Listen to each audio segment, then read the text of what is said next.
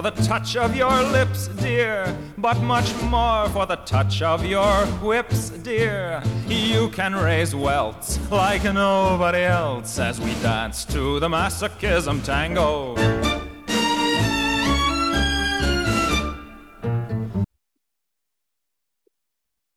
Today on this show, I'm super excited to be joined by two of my dear friends from one of my favorite podcasts, $2 Late Fee, to discuss this totally bananas 80s movie that is definitely one of the more underrated gems of that time. I have Dustin and Zach. Welcome, guys. Hello, Erin. Thank you for having us. Happy to be the hunky boys in your nostalgia sandwich. Exactly. Good morning, Yeah. by the way, gentlemen. Good morning. Be prepared, by the way. Your ratings are going to just skyrocket because you have us on the show. So, what is y'all's background with this movie? Um, Dustin, was this this was a first time watch for you, wasn't it? Oh, God, no. Oh, oh my god. Okay, that's exciting. I thought it was. I thought you were like No, no, Just- no. that you had been like roped into this at some point. No, in fact, when we had the conversation, I was like, let's do that because, um, no, this movie, I've seen it, I don't know, maybe 40 times. But the thing is, I haven't seen it in like 40 years. So awesome. this, this more than any other movie, I will tell you right off the bat, as I was going through it, I was kind of having like physical chills because I knew what was coming and it was like and it was like I was suddenly transported back uh to being a kid. And and I haven't had that experience the entire time we've done two on late fee, which is super weird. So like as I, I haven't at all. I haven't at all. And I don't know why, but like with Morgan Stewart, like the set when they're when they when the masks are on in the shower, right Mhm. before she gets in, and I'm like, oh my God, she's gonna say out of my way, I need a shampoo. And then she said, out of my way, I need a shampoo. And I was like, oh my, it was like, it was like the little like synapse, like something happened to me, like a time travel moment. Um, and, and that was when I was like, you know, it doesn't matter if this movie sucks from this point on because it, it won't for me, you know, because it's just, it, yeah, it's like the meaning is already etched in and I can't like not any stupid thing that I see from this point on, it won't matter to me because I'm like, this is this is what we say when we talk about nostalgia, revisiting these movies, and um, yeah. And I was in the '80s. I was I was watching it in the '80s. I was fully like remembering like what I was wearing and all these things. It was crazy. So um, so yes, this this was on an HBO all the time. I watched it all the time. Um, so it was it was it was magical. Right that's, off that makes bat. me so happy. No, that makes me so happy because I literally thought that like Zach and I had seen this movie and that you had never seen this movie. And it was going to be a first time watch for you. Oh, and I was going to be like, Yeah. oh, uh oh, you know, because I mean. I love it, but I also love it because I grew up watching it on HBO. And I don't know what anybody would think of it watching it first time right now. You know, it's almost like showing Better Off Dead to someone first time right now. Sure. It's just like, wait, what? You know, I'm, I, I just just go with it. You know, but yeah, okay, Zach, what is your background with this? So similar to Dustin, uh, which is very eerie, but also makes sense. It tracks that I had a very similar feeling watching this movie again. Watched it countless times when I was a kid um, on HBO, had the VHS at one point, and hadn't watched it probably in like 20 or 30 years. And when I did, I thought, my God, why haven't I watched this more often in these past few years? Right Mhm. and also too uh the idea that like this film is barely available it's available on dvd you can get streaming but it should have a blu-ray cleaned up release because it, it's such a this is a perfect example of an underrated gem like it is the perfect example of that the moment for me that stood out where i was like oh this took me back to my childhood was when they were in the mall at walden books going to the george romero signing and she pops up in line. And I remember watching it when I was a teenager, going, man, I wish I had a girlfriend like that. Yeah. Just like that was into horror films and was just super fun and had a fun family um, like that. oh my gosh, it brought all the feels Yeah. back. And, and then of course the music, music Mm. cues that pop up and you're like, oh my gosh, this is so great. This song is a banger. Um, yeah, all that stuff. So I honestly, Dustin, as you're talk as as you said, like this was the first time that you had those feels, not even on our podcast. Maybe the same goes for me. Like it really brought me back to my childhood. Maybe Cloak and Dagger, but we haven't clo- we haven't covered Cloak and Dagger yet Right. on our show, so we'll get to that. Um, but then Erin, I was thinking you're you're like maybe Dustin has never seen this. I'm probably Corey on podcasting after dark has never seen this, so he needs to see this. That's probably one of the. Yeah, it's hard to keep up with. All my wives, It's hard all, to tell you apart. You all my guys I know, relationships it's I have? true. It's so like similar. all of the concubines. I cannot keep them straight. Um so yeah, I grew up watching this as a kid and loving it and I was Emily. Like I was that girl that grew up watching horror films and I wanted to find my Morgan, you know? Oh, Like I love the fact that this is one of the only movies with the exception of Summer School where there are two horror fans that are main characters, you know. And Yeah. even in Summer School they're they're kind of they're not main main, you know, they're not they're not, you know, Mark Harmon and Kirstie Alley, but in this it's like they're that's it's such a huge part of the film is that he's a horror fan. And it, dude, that's not been done since, you know? I Nope. mean, it, it it hasn't. And um Nope. I'm trying to think if there's been a movie where I mean, I'm sure there's been movies where there's been horror fans cuz you know, God help us on the Scream franchise, but um not Right. to the, you know, like oh yeah, I like horror films and I'm not a fucking serial killer. Or I like horror films and I'm not, you know, super weird and awkward to be around. it was like, oh, this is what we like. And, you know, when they're introduced to uh her parents and her parents are talking at dinner and they're talking about, you know, um uh the the Joan Crawford movie uh with the axe that Yeah. escapes me at the moment with the severed head falling down the stairs, which is fantastic. Um, so you so you had that, and then they were gonna go see, you know, Attack of the Killer Tomatoes. Like that was my first exposure to Attack of the Killer Tomatoes. same. Uh, you know, was like, oh, what is this that they're talking about? You know, no, my brother used to sing "Puberty Love" in the shower all the time. oh, if you guys have never Lord. seen Attack of the Killer, Killer Tomatoes, and people are like, "What the hell is Zach talking about?" the worst song ever. There was a song in the movie, "Puberty, Puberty Love," and I'd hear my brother singing it in the shower, which now it leads me to believe that something else is going on. in the More more awk- awkward moments with Zach. always. Always, always. It's amazing. I need a jingle for that. You do, you do. Like You think your brother was was pleasuring himself in the shower? While- Oh, I know. singing? Is that what you said? I know he was. While singing? While I don't know while singing. singing. He would take 20 minute showers. He would take 20 Right. minute showers. Mm. just Then I'd belt be like, out. I want to know what love is. You know, What are you doing in there? It's like, I've got puberty. In the still of the night. What? What? The, No what's wonder. Whitesnake. You gotta slide it in. Well, no, no, right? no, no. no, no, no, no. Um, so so this movie, this movie, wow, we are woo. Okay, all right, bring it back. We Is your podcast G rated? We should probably probably. it's really not. It's always yeah. whenever whenever I go to market it, I always like market it's like explicit content, even if No. it's not explicit content.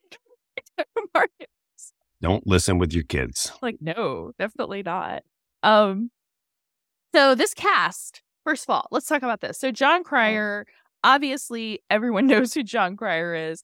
He uh, after this movie made a series of um of sitcoms that no one ever really remembers other than the the famous teddy z which I actually remember. I mean it kind of Yep. came out around the same time as herman's head Yep. so it's kind of that same like you know type period or whatever. And um and then you know he did lots of other sitcoms before landing on two and a half men and making this huge comeback which for an 80s you know i want to say heartthrob but um from like from like an 80s like cutie pie he actually defied the odds you know he yeah, True. Can I can I interrupt you really quick? yes So so and I will do this from time to time. Um I have the DVD of this and on the DVD there's a trivia track so trivia pops up from time to uh, time to time in the movie, and it's super random. Sometimes it's topical, sometimes it's not. This one happens to be topical. Did you know that Chandler that uh that Jon Cryer auditioned for the role of Chandler on Friends? Wow. No. Fun fact. That is a fun fact. Oh There my go. goodness. You know, he's got that whole sarcasm Would that thing. be any more of a fun fact? The answer is no. Well played, Dustin. Yeah, well goodness. Played. Um, then as um as his bitch mother. Wow, the ultimate, the Lin- ultimate. Lynn Redgrave, who I remember growing up as the spokeswoman for Weight Watchers. That's how I Oh, knew Lynn wow. Redgrave. Was that she always wore red because red was apparently like the the In national sign of that, right? Lynn Red it was like the Lynn- international sign of Lynn weight. Green- of, of Weight Watchers was oh, red. Okay. It was like the boxes came in red, the food came in red. It was this whole thing, Your poop and- came out red. right? And I remember I remember her being on that commercial and saying, This was me back in the day. And I guess she was in a movie called Georgie's Girl. Yeah. And I guess she was chubby or whatever the British considered chubby at the time.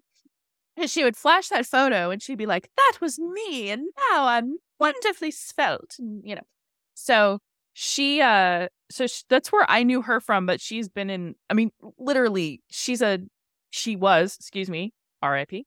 She was a very famous theater actress and, you know, um she did 20 audiobooks and she had a much longer and larger career than the Weight Watchers people.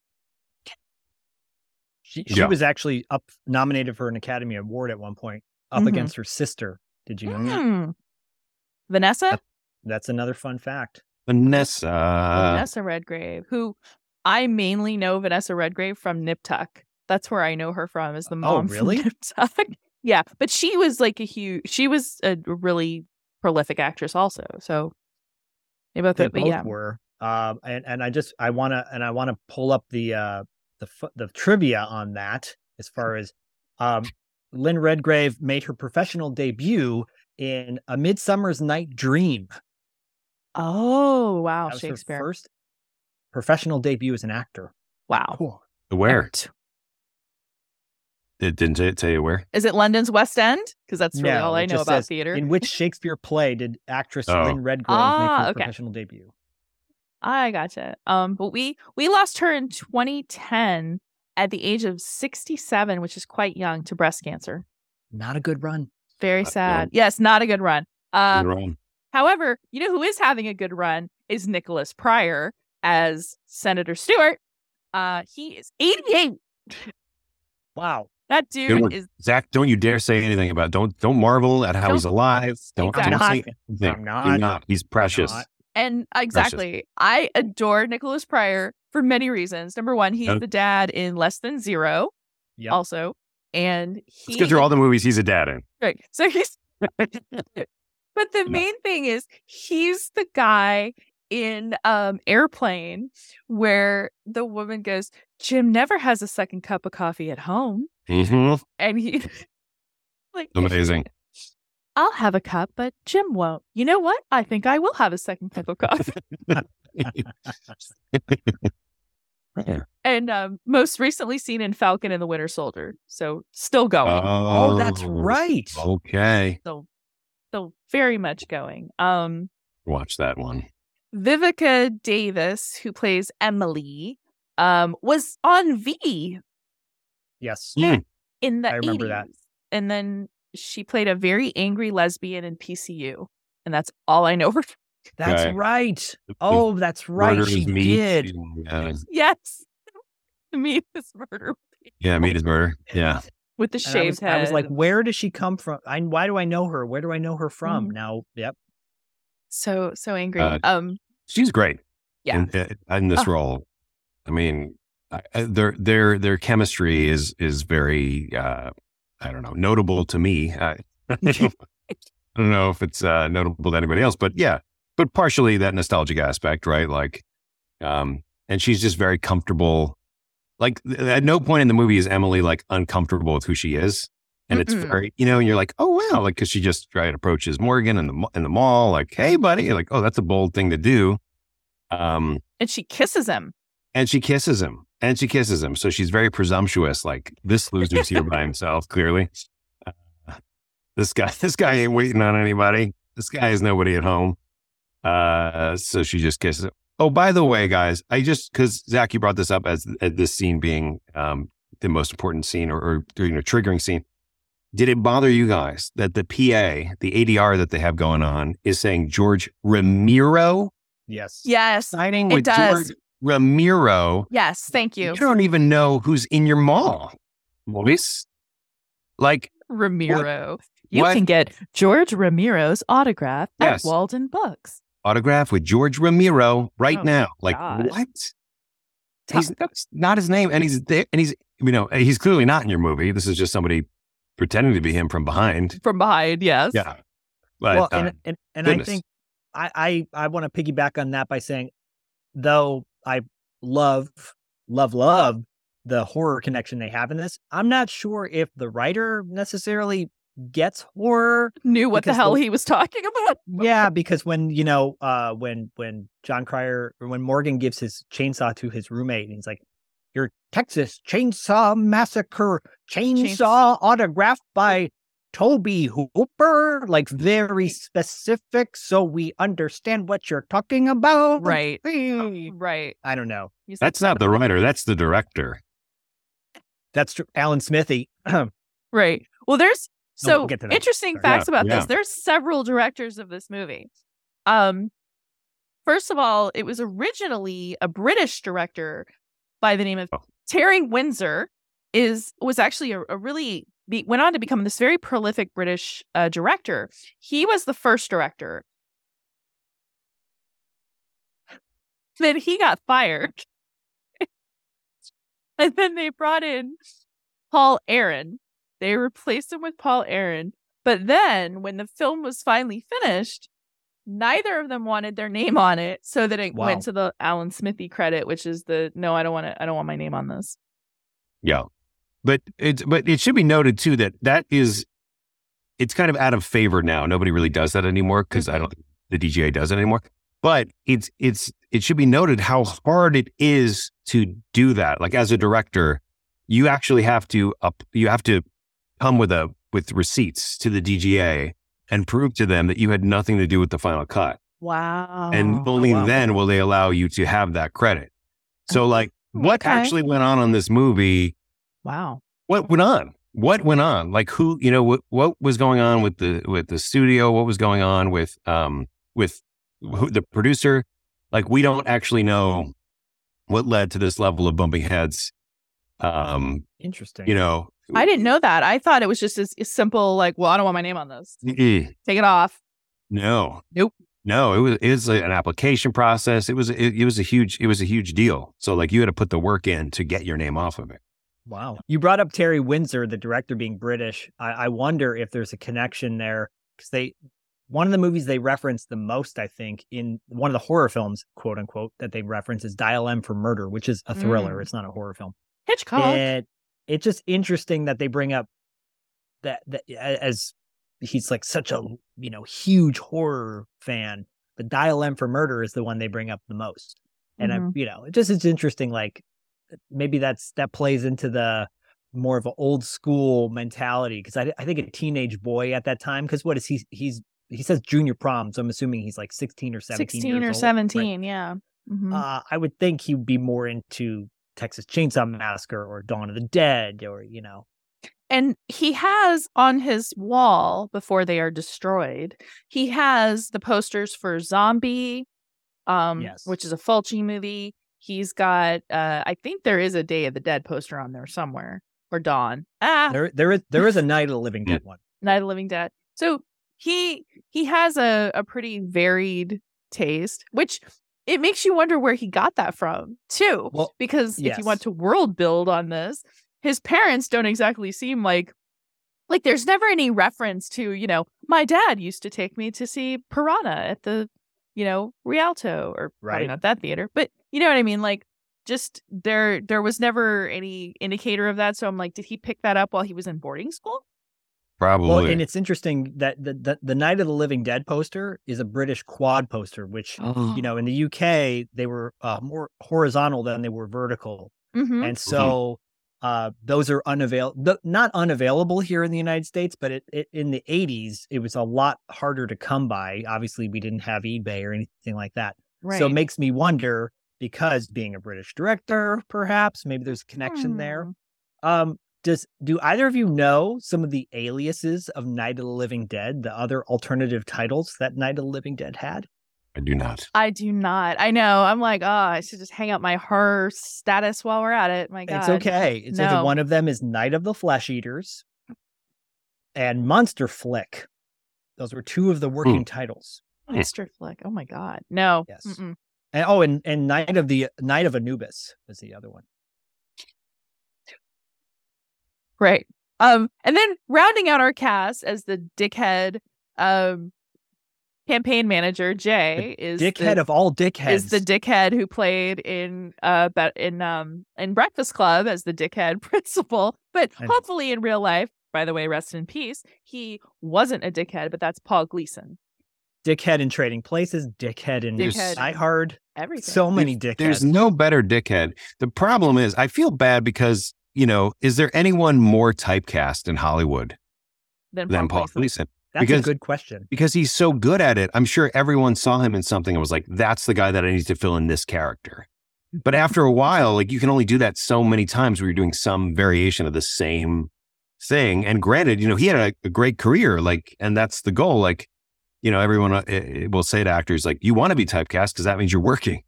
But Mm, True. mhm. you're you know you're working and people know you but the problem is is that people know you as that one thing so whether you're the sheriff you're the principal you're the dean you're always that dickhead you're the Right. but he does it beautifully He really does. He really, it really does because he's so awful in this. Yeah. It just makes you want to like. He's had a good, uh, a couple like heartwarming roles, or at least like quote unquote good guy roles. Oh, uh, he was in the Ewoks Battle for Endor and uh, Jeremit. And in that, he was actually uh, like a good guy in that. And I remember Oh. seeing that. I'm like, oh, this is cool because I like seeing oh I like seeing villains. I had a hard time seeing a hero that I, I idealized as a villain. That always Mm. kind of affected me. Mm. But I Mhm. always loved seeing a villain play a hero. So if I Mm. right, so if I saw them playing a hero, I'm like, oh yeah, cool. He redeemed himself. I was always into like quote unquote redeemable characters. yeah, like Lenny Von Dohlen got fucking ruined for Oh, me. yeah. Ruined Mhm. for me with "Don't Touch." Don't touch. Just the fact that it's called "Don't," dude. I mean, Yeah. you could Rest in not peace to him, me too. Enough money to watch that, which is, by the way, on YouTube. Um, Yeah. it, it is that period of time, and I know you guys know this in the '80s when everything was just pedophilia and yeah, so kidnapping. much. well, Yeah, season pedophilia four of Miami Vice kidnapping. was not that though That- right, right. No.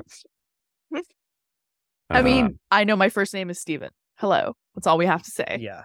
Oh, yeah Lenny Von Okay. Dohlen, um, who passed away, I think last year, I believe. Yes, Uh, yes, he did. He, yeah, I agree. It was that's, I think, moving forward. I don't think he played. He played a lot of sleazy characters, uh, or, or you know, more darker characters. Yeah, I think It's Twin Peaks who- is one of the only roles he played where he was kind of more of a sympathetic character in the sense that he was an agoraphobic and I mean he was obsessed with girls, but who isn't?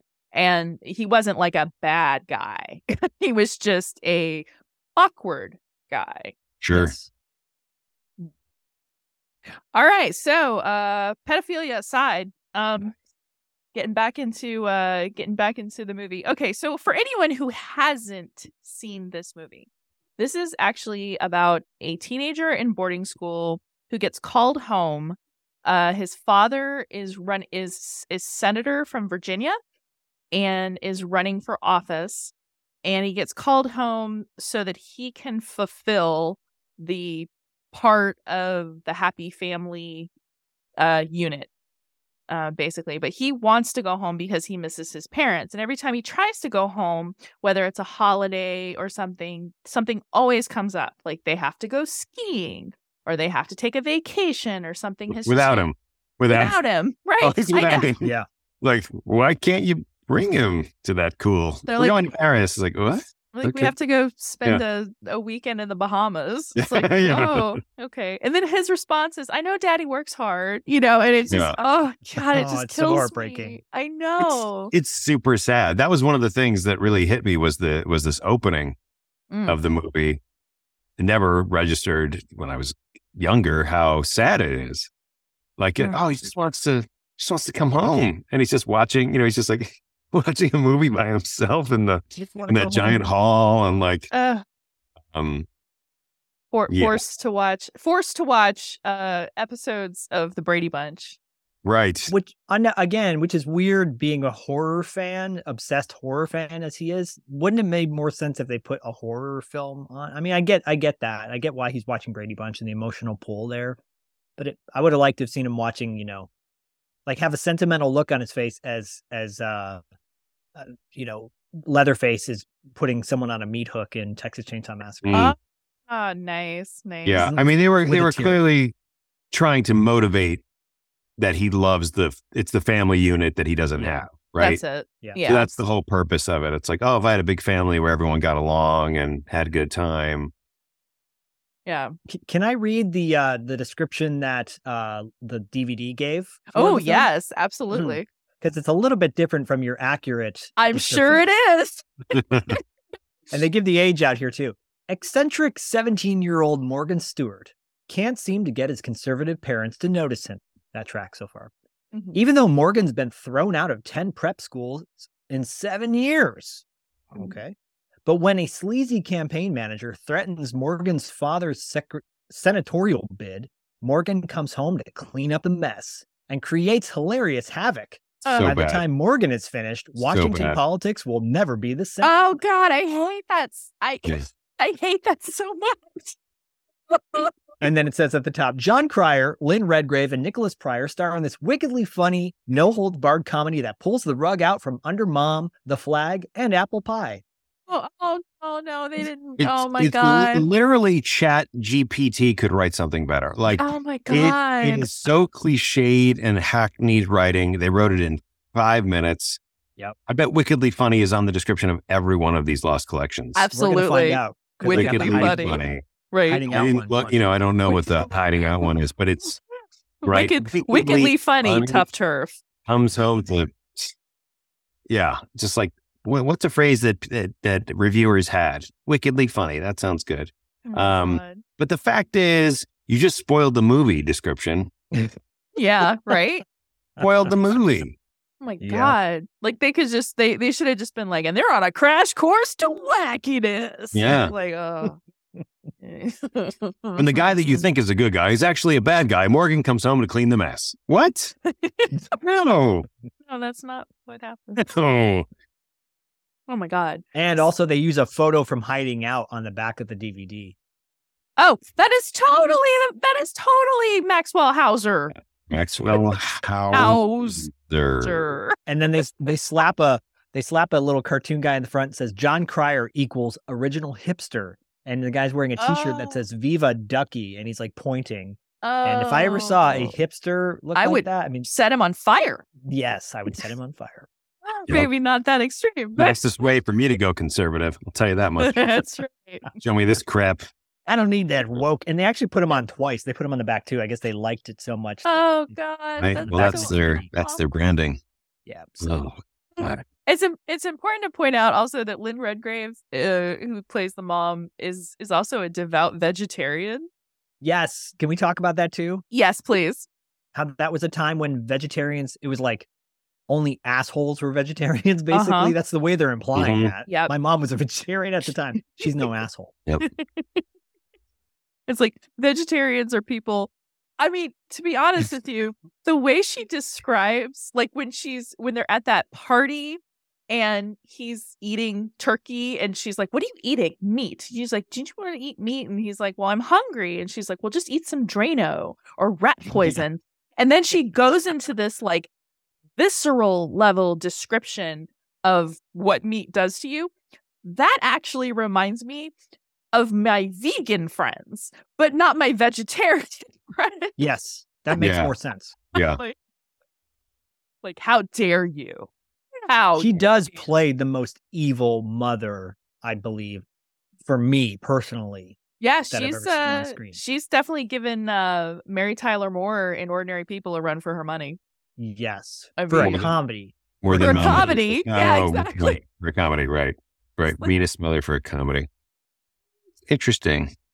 I, I, I used to think that you know, yeah. If you think about mean moms in comedies, there's not Mhm. that many, and she Mhm. and but though they they give enough background to her character that it explains who she is, why she is the way she is, which I appreciate. That's in the the script, obviously. Mhm. The motivation for her being the person she is totally makes sense. Yeah, because she says I went to boarding school when I was four, and Yeah. and, Yeah. and and I just turned out just fine. And as she says, I turned out just fine. She is pouring herself the largest Southern comfort I've ever seen. Yeah. you know, she's like, maybe I should have breastfed them. And Yeah. and her, her husband is just delightfully unaware of her cuntiness. Like Yes. he's just like, eh, you know. She just No. doesn't know what to say. He goes to Arby's by himself. oh, the Arby's. Oh my god, My favorite fast food restaurant, by the way. That's my favorite fast fast food restaurant. he's trying to enjoy his Arby's when he gets His, interrupted. his big Montana. oh my Have god. the meats. meats. They've got the meats. Uh, so so Morgan comes home and he tries very hard to. Eh, it's also like getting his parents' attention, but he's really trying to like solidify them as a family, or what Brady Yeah. Bunch would lead him to believe is a family. You know, like cleaning and you know trying to trying to get that attention and and it's it doesn't work out very well because everybody is so self-centered and so tied into their own lives unless it has to do with the campaign Right. you know because he even asks his he even asks his dad he's like you know let's let's go get like let's go to a redskins game. And he's like i'm really busy. And then jay's like you know oh that would be great. Like you guys could go and father son and it'll be great for the campaign. And he's like all right set it up jay you know? Right. which is just it's heartbreaking to see that. And so it's it's kind of cool when he meets emily because it's like he doesn't have anybody i mean who's he going Right. to talk to like the knockoff you know yakov smirnoff who's taken over the kitchen Ivan. Yeah. ivan poor ivan and anna you know i mean the which which essentially is because they couldn't get yakov smirnoff like they were like oh man you know we have yakov smirnoff at home yakov So, at home so his name is Ivan. Uh, sorry, Savel Kramarov. Kramarov. Yeah, Kramarov. Uh, there, one of the trivia that popped up was true or false. Although he plays a Russian, actor Savel Kramarov is not actually from Russia. I'm It says getting. false. He Oh, right. Russia He is Russian, right? Right. Obvi. I mean, So it's a really good true and false. oh my god. True or false? Hmm. oh, so let's see. At one point, Jay tells him, "Oh, Jay has him sign something," uh, which lets him know that he has a, a silver dollar collection that his aunt Matilda led him, and it is in a safety deposit box somewhere. So he, you know, signs the papers and then uh, asks Jay for the key, and of course, Jay's like, "Well, you don't trust me." You know, said every untrustworthy person ever Mhm. and uh and he's like yeah when you're when you're mature enough to handle this key i will give you this key. And it's like dick. For the safety deposit box, Yeah. or the right. His aunt's coins, right? His Or aunt- or his grandmother's, or what is it? aunt, Aunt aunt, matilda's. Coin collection. Yes. Um, and uh and then he gets to oh he's got to go buy clothes because that's what his mother is like you know you're i want you i want you dressed properly not like a psychedelic crop duster Yes, that was great. But he's he's dressed really properly. I thought at breakfast. yeah he dressed he dresses He's- fine He's got like an ascot on. You know, he's like I feel, I feel like he did or something. He's got a really collared shirt. He's Yeah. wearing something different. You know, when he's late, he's he's in a different outfit every scene, basically, whether he's cleaning windows or Or- um or whatever. But Jon Cryer has this way of kind of like making every moment very endearing. Uh, Yeah. And I'm trying to think. There were just so many moments, you know, not to to derail into this, but um, I think what I love about the movie is is him. Um, because you know some of the scenes are like whatever. It's not. It's not. It's not wickedly funny. It's not a wickedly funny movie, and it's it, it isn't, and it's not. Um, you know, it's very classic '80s setup, tone, music, uh, payoff, length of scene. It all kind of tracks in in that. But um, you know, it's like we need a reason to get him to the mall to meet Emily. So go get new clothes. you know, that's what it is. Um, but uh, I, I like I love when Jay hands him that key and he's like, I I had a Aunt Matilda died. You know, like no one like like it just says so much about this family that you know no one even told him that his aunt died. And then Um, he didn't even know he had an aunt. Yes, also, right, was the right, best right, part. At least he's right, like, he's like. I didn't even know Aunt Matilda. Right. I didn't know her. Um, yeah. And when he's kind of figuring that out, as Jay's like, you know, teasing him with this key, you're like, oh, that's that's just such a great reaction. And then he actually asks more questions, which I think most 17 year olds probably wouldn't. Like, um, Mhm. what's it for? What's going on? Um, can I have the key? Mm-hmm. like, no. How many coins are there? Yeah. Right. Pretty simple. Pretty simple questions. I want to I- go back really quick though, Yeah. in, in, in to the point where when his mom first shows up to claim him from school. When she The shower opens scene. the one shower. you talk about the shower scene? when she opens How- the one shower curtain and the guy looks at her and he moves his eyebrows up and she just Yeah. she kind of hesitates to close the curtain. Uh-huh. That's my favorite. She's and like, it's such a great moment because because Morgan's shaving, you know, right, Yeah. like a full beard. Yeah. Morgan is shaving nothing. There's Nothing. nothing going on. But it speaks to what you're saying, Dustin, about him being endearing because he he ha- like he can literally do very subtle things, and it's so endearing and so cute. And that is a scene where he's just standing there, and you just know you know how he's feeling in that moment. He's And like, Mom, it's and it's in this movie like the tone that scene and the scene with Billy Mm, to me mm. are like better off dead type scenes where it's so wacky and over Yeah. the top yes, but it makes sense and and those are the reminders of what we love about the 80s that they took these moments in films and totally like made it odd. You know a woman a mom walking through the showers ripping open curtains Yeah. and all the different reactions it's so great. It's so brilliant. And the two the two guys in the shower yeah, the two guys in the that shower. was great. It's like, nope. Wrong. It's Yep. like, well, you're you're in a all boys boarding school, okay? her look Yeah. on her face is so brilliant and then you know morgan's like he looks at his friend and his friend's like whatever you know the guy Mhm. brushing his teeth next to him Yeah. you know Yeah, goes back to okay well that was wacky completely unfazed by her walking through in a fur. By the way, not faux i doubt it. not it's faux. so. That was some real fur. She's a vegetarian she'll she won't eat meat but she'll kill it and wear That's it Yep. that's right. Yep. And then takes off on a helicopter. yes like a mm. true republican no I'm kidding It's So- true. They're they're that's but that is the affiliation is is that they are Republican senators and and Yes. that that's a big thing that gets mentioned in the in the movie. Is, Yeah. you know who who says Republicans don't know how to party?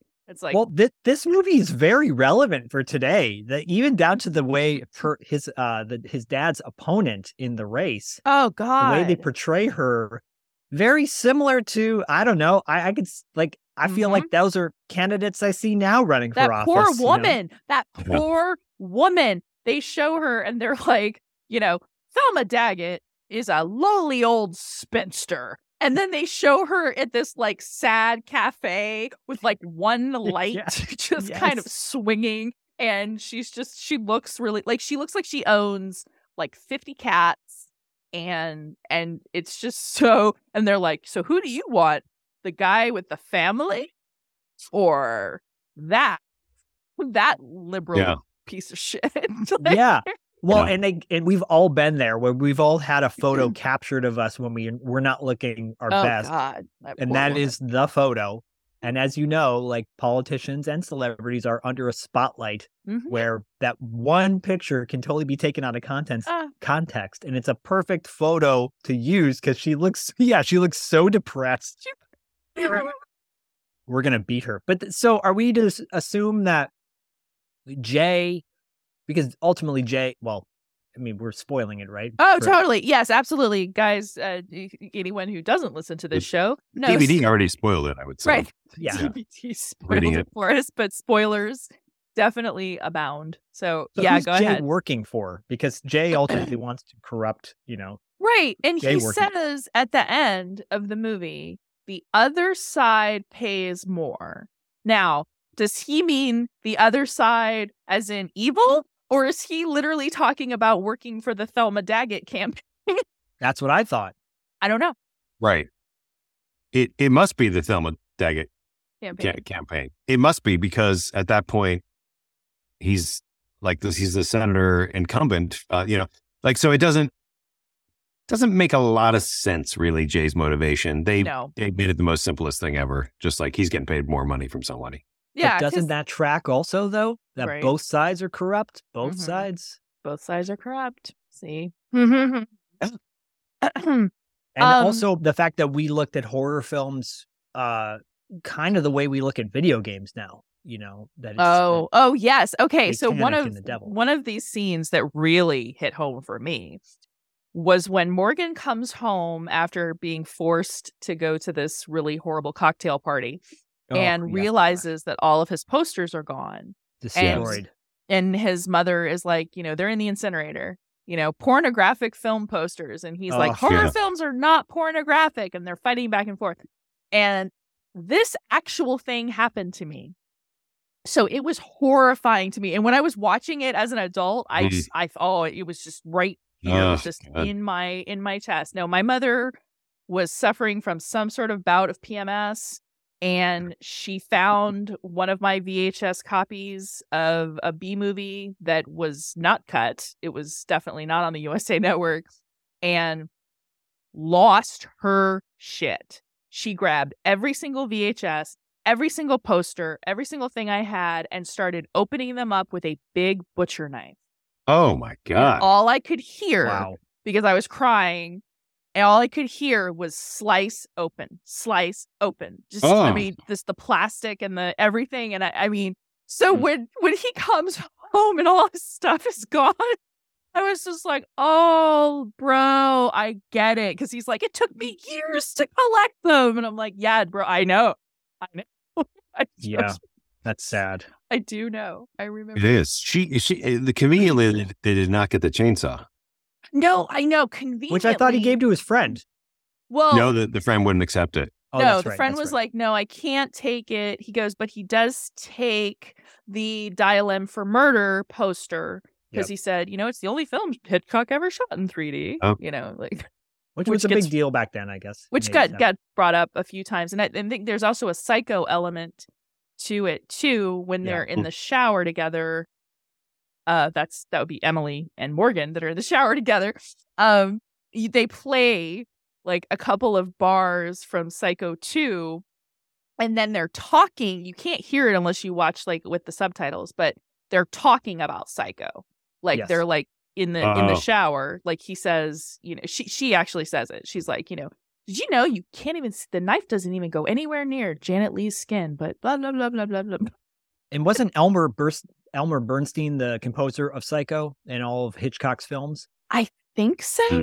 Because Um, Peter Bernstein did the soundtrack for this movie. right it's i i have to say one of my favorite scenes and one of my favorite little like you know music cues in this film is when they go to the lincoln memorial Oh yeah. and they're sitting there talking and she explains you know there's always something going on in my house i don't really have any privacy so i come here and i you know this is my place where i come and i think and i kind of you know meditate and they're playing this like little piece of music it's only like part of the score and it's so good it's totally what makes the movie endearing to me it really does Yeah. i'm like oh man i really wish i could Yeah.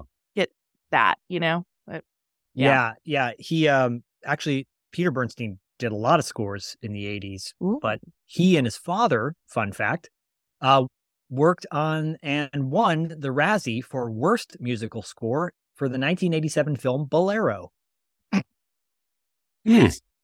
Yes, there you go. Hmm. Which is funny because Curious. okay, you guys recently did Pretty Woman on the show. yes, show. we did. Yes. And the guy who wrote Pretty Woman also wrote Cannibal Women in the Avocado Jungle of Death oh, with Bill Maher. with Bill Maher. In the movie, Bill Maher hums the theme from Bolero to get the girl to take her clothes off. was amazing. Weird. Shannon Tweed, I think, is in that. Nah, well, no, unfortunately, thank God Shannon Tweed has taste because Shannon Tweed's like, I'm not gonna fuck Bill Maher. That's not happening. But Nope. this other girl who uh went on to be the sexy girl in um Return of the Killer Tomatoes. Look, it's all coming full circle. Um, Yes. he that he, you know, she was like, you know, Look. I just wish that a guy would, you know, tie me up with red licorice ropes. And then he'd spank me, and then we'd eat the ropes, and then we'd make love while the Philharmonic played Bolero. really quick, I just want to go back to what you were talking about with horror films and the connection that, and obviously that's terrible what happened to you and your mom.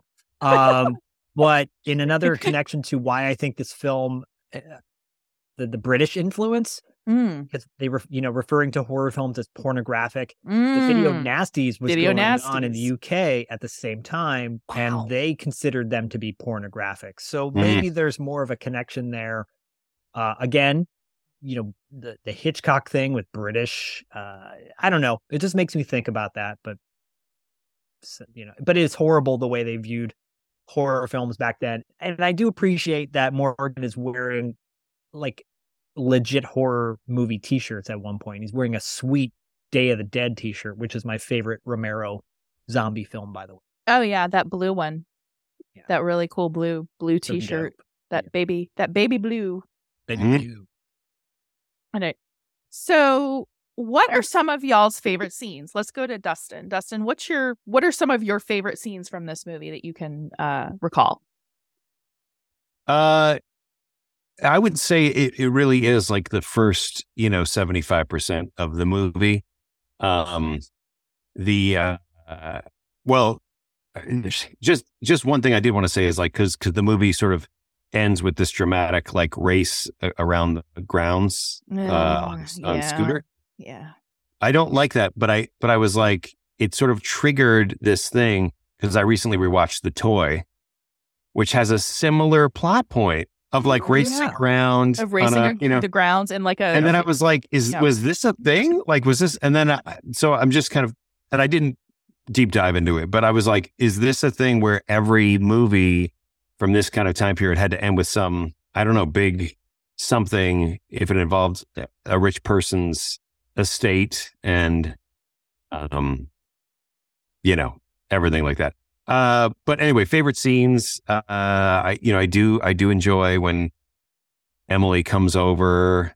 Um, right. They fall into the fountain and it's very cold out and they have to go to the shower. And then, um, and I was never quite sure why Emily was so mad at Morgan, uh, really until this watching, because she's so mad because mom is an asshole. And then later, Emily's like, Oh, well, you lied to me because you said your relationship with your parents was cool.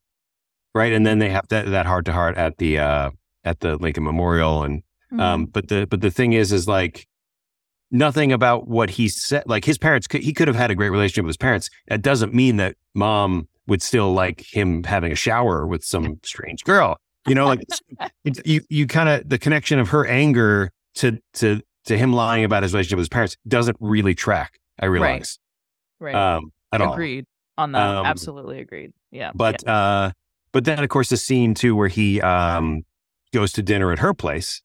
And she's so forward. This is like their first date. And come on over, let's have dinner, meet my parents. And uh and Billy's ridiculousness. Oh God. Um Billy's nonstop. You don't even know why he thinks He's, that. he's just an asshole. Uh he's just an asshole. But I'm like, why didn't Morgan go like, no, I didn't. I like didn't steal the car. yeah, I didn't it's my steal the dad's. car. Why can't you just say It's, my dad's car. And then later, of course, when like the cops show up, like this car was reported stolen, you're like, that child called the police. Like it doesn't, it doesn't really make it like what did he say? Oh, my sister's boyfriend came over. In a Like, did Rolls Billy- Royce. Or Yeah, whatever? did Billy record the license plate? Um, and if the car isn't reported stolen by the owner, are the cops going to follow up on it? It doesn't make any sense. Um, really, any of that. But I do love that scene around the dinner table. All right, Zach, your favorite scenes. I love when Emily throws Billy in the house, like uh, like the wrestling, and she just she just fucking throws him in the house. It's so funny, like a Yes. rag doll.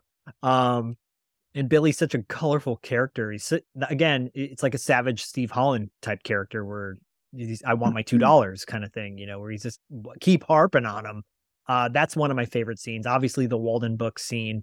Uh, it's just the, the fact that they got George Ra- Ramiro to appear in this film uh, is is fantastic. I love that they but show did they? Is that him? that's him. That's him. Is it? Oh, so it's it- it- not just the back ne- of you some never see the dude. front of him. No, it's it's him, and that is his book. The the the um, what is it called? The uh the Pi- zombies that ate Pittsburgh. Uh, I had Okay. that book back in the day. Okay. That is Ramiro. Mi- Ramiro. Romero? It- yeah, yeah. it's- But why is would George you? Romero. Why would you have George Romero in the movie and then never show the front of him? I don't know. Maybe they cut. Maybe they cut a scene where they actually. I'm I'm wondering if they cut a scene where they had them autograph.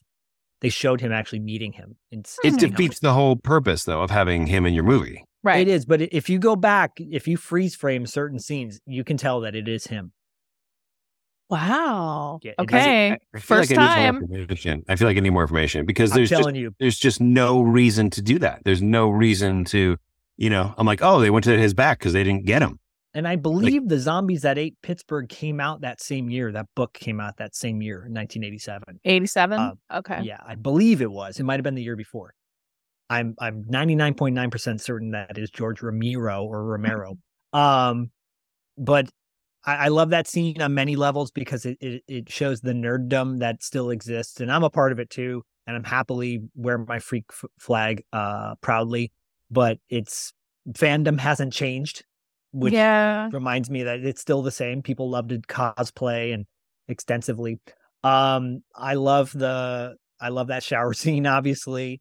Um, and oh, and and so the Attack of the Killer Tomato scene is great at the movie theater because they show scenes from the movie, which Mhm. is so uh for such an obscure horror film, quote unquote, because it's more of just a comedy. I- It's it's cool that they showed that movie. Uh, Yeah, maybe that was yes. the only Yeah. one they could get the rights to to show. But typically, they'll just talk about a movie, or you'll just see it from the audience's perspective watching the movie, right? Right. Or the lo- marquee. like you'll see the Yeah. marquee and they'll go in and then you won't actually see like scenes from the movie or anything. Yeah, totally. Um, and and th- this is not necessarily a scene specific, but the just the music itself. Mm. Even though they reuse the same song, uh, the same beginning song twice, the the Prince of the City song, which uh, the song it's the song Morgan drives to Emily to get her, and then they show they play that song later again when they're driving to the movie theater. It's the exact same clip of the song, which is interesting. I'm like, oh, you should have used a different verse. But I have no problem with Painted Moon opening and closing out the movie. Oh my God. And then Gone Riding by Chris Isaak Chris Isaak. it's a brilliant song. Uh, fun fact that that song was featured in American Flyers a couple years prior that we discussed on two dollar late fee. There you go. That's awesome. Wow, there's They prob- another reason to own that soundtrack. Yep. hmm They probably only cleared X amount of seconds, and those were the seconds that made sense of, the, of that song. You know, which is why they reused it. I Um, think that's that moment in this movie though when they reuse that same song stands out to me. It, sta- it stands out to me because it was so obvious, Mhm. and I don't think I've ever seen the same that that happened before in a movie up to that point. Um, I wanted to comment on something you said about the the book scene. What I what I love about it is uh, the fact that just the two of them are so immersed in their conversation and this realization that they're both love the same things that nothing else matters. And I thought that, that was really cool, and even more so why I'm like, that's not George Romero because right, it's like it, it- that doesn't even matter. The fact that they're in line to get a signing from him, like the signing didn't matter, and I love that.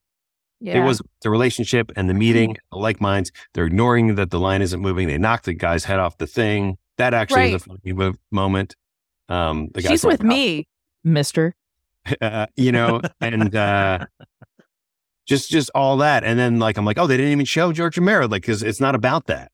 Right. No, you're right. Um, and that, I think that's what speaks to it being like a true love story, romantic moment. Because when you do meet that person who like gets you in that way, Yeah. nothing else matters in that moment. You could be, you know, at a 7-Eleven on a curb drinking Slurpees, and it doesn't matter what you're doing, but the fact that you're connecting with this person, and he's never connected with anybody really, or he all he's looking for is love ultimately.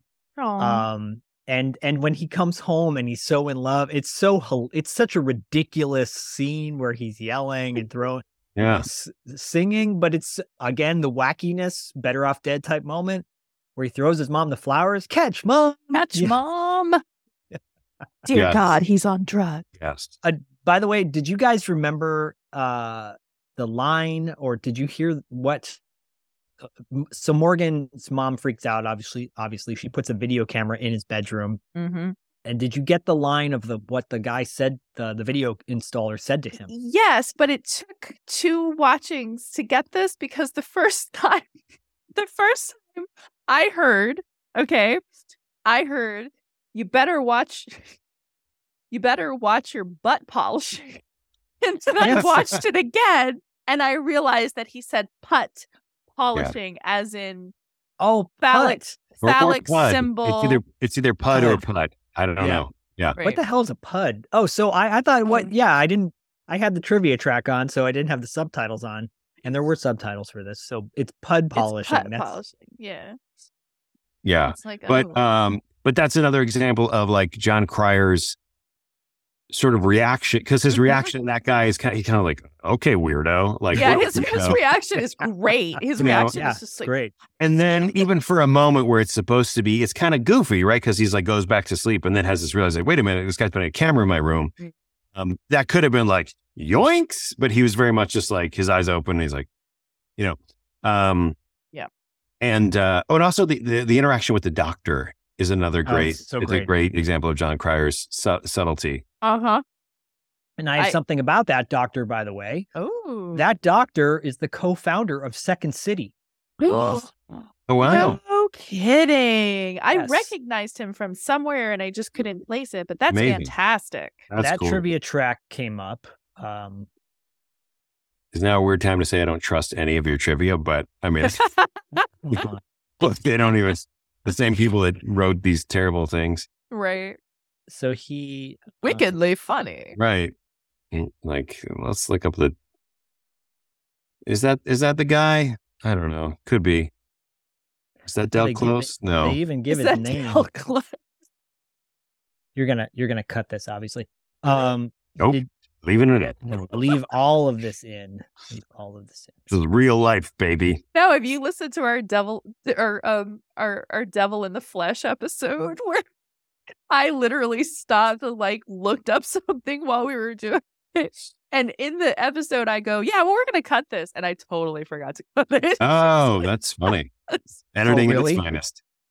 Um, but his interaction with the doctor, where, uh, right, I'm freebasing Clearasil, yeah, it's great. and then the doctor in the next scene is like, "Yep, well, you know, that's uh, it's just that's such a yeah, he goes, There's no known cure for puberty. Nope. Yeah, Dr. Cabot the Shrink, right? Uh, Roger Bowen is his name. He co-founded uh, Second City. Very cool. That is super So- awesome. So, All yeah, right. so little- another fun fact.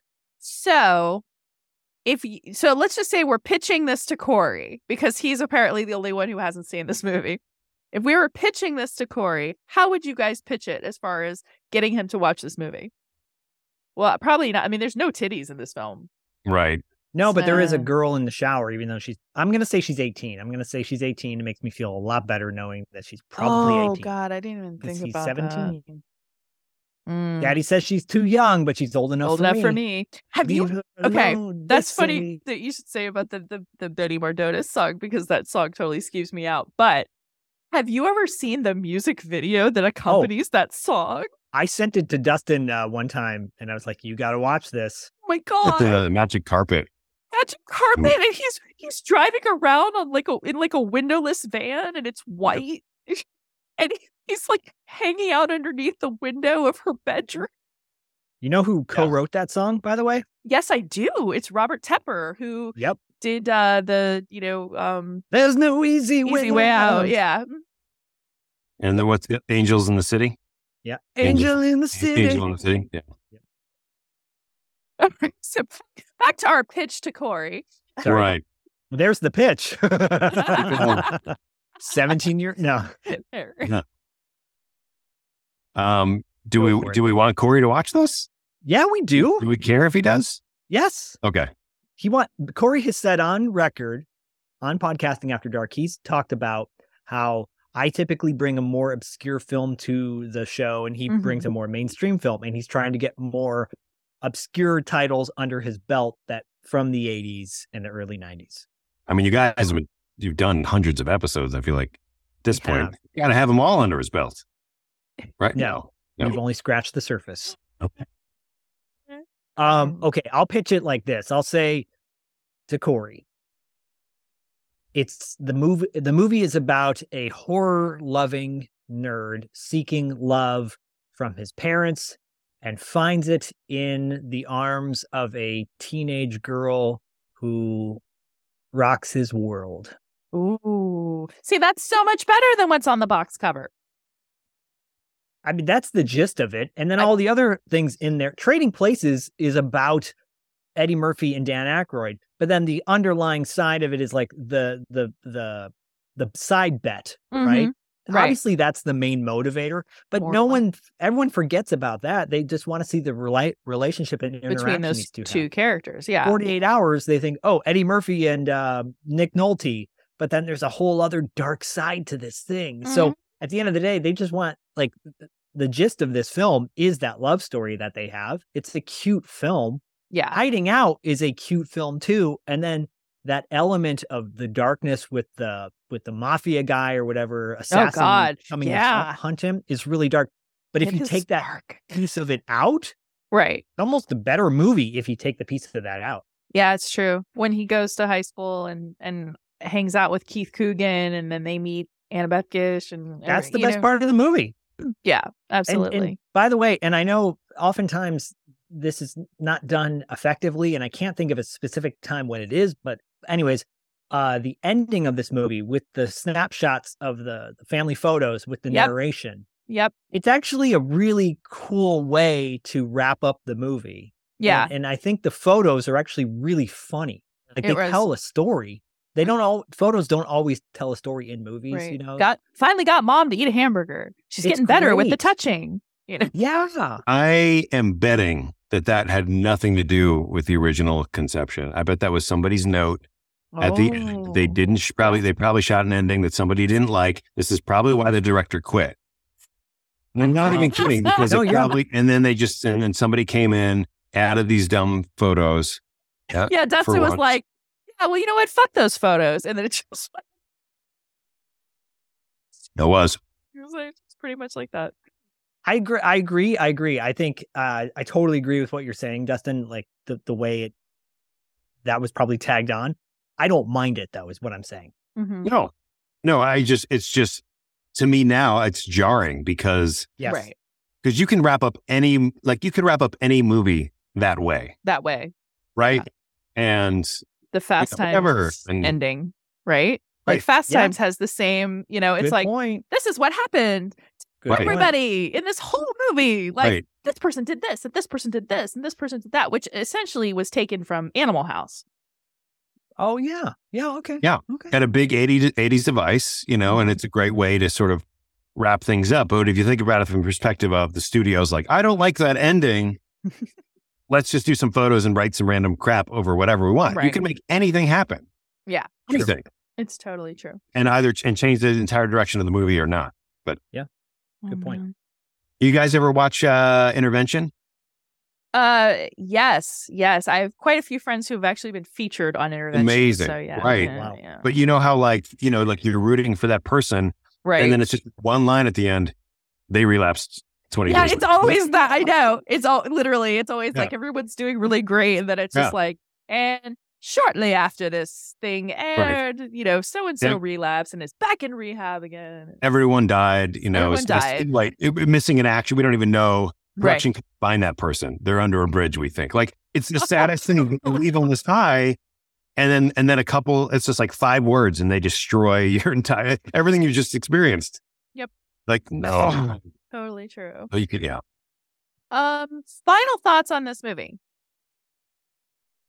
I'll just quickly say go out and buy this movie because uh, it needs to be put back out into the world, memory banks for everyone. And it's, like I said at the onset, it's an underrated gem or underappreciated film uh, that definitely needs a second look or third look or fourth. Totally. The Agreed. the reason the reason I was questioning whether or not we would want we would want to pitch this to Corey is because we all live in this nostalgic place, and I don't think a first time watcher of this movie now. I, I think Corey's going to be bored by it. No, Hmm. I don't think he will. I don't. I, I, I disagree. I think Yeah, you'll love I- it. it's I think Well- he'll be like he'll be like not that good, um, welcome to point counterpoint. yeah, and obviously Zach knows Corey in a much more intimate level. Um, I do. in every sense of the word. But I think that uh, that sure. shower scene is based on Zach and Corey um, It is. a couple of months ago. No, I, you know, but I do, I do feel like I know Corey well enough to where he would be like, this didn't do it for me. And I, and I just think because when you really kind of break down everything, uh, I don't know that it has enough in there Mm, for a first time watcher. okay. Um, Okay. you know, I was looking at it from a story tracking point. I'm, I'm he's walking into the Arby's. I'm like, how did he get to the Arby's? What how, what is he doing at the Arby's? How do you know his dad was at the Arby's?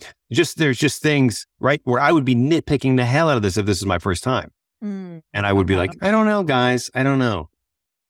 It it it it triggered me. As I said, first thing triggered me, sent me back to 1987. I was immediately there, 1987. So that's why it's so. That's why I love this movie so much. Um, I, I can't speak to if it was the first time. I, I just don't know. right. Exactly. I guess. Like, I would say, even if you don't see this movie, go and download or listen on YouTube the song Painted Moon by the Silencers because Beautiful. it is such a like new wave Scottish masterpiece. Yes, new wave. Yeah. Absolutely. Oh, okay. Where can people find you if they wish to find you on social media? Two dollar late fee on Instagram, Twitter, Facebook. We're the perfect, uh, you know, other piece of bread to Manic Movie Monday podcast. And um and of course you guys can find Manic Movie Monday at Manic Movie Monday podcast on Instagram, on Facebook as well. Um, Jon Cryer did retweet me, by the way, when I mentioned this movie at him. So it it means things to him. That's exciting. Oh, that's a great Yep. way to end the sh- that's a great way to end the show. And I will say, on a personal note, um, he was a parent at my school and a super genuinely nice guy. Oh, even better. See? Total. See, that makes me that makes me so happy that he's actually just a nice person and and and that he guy. struck me as someone who would be a nice guy. So, yeah, that's a total great way to end.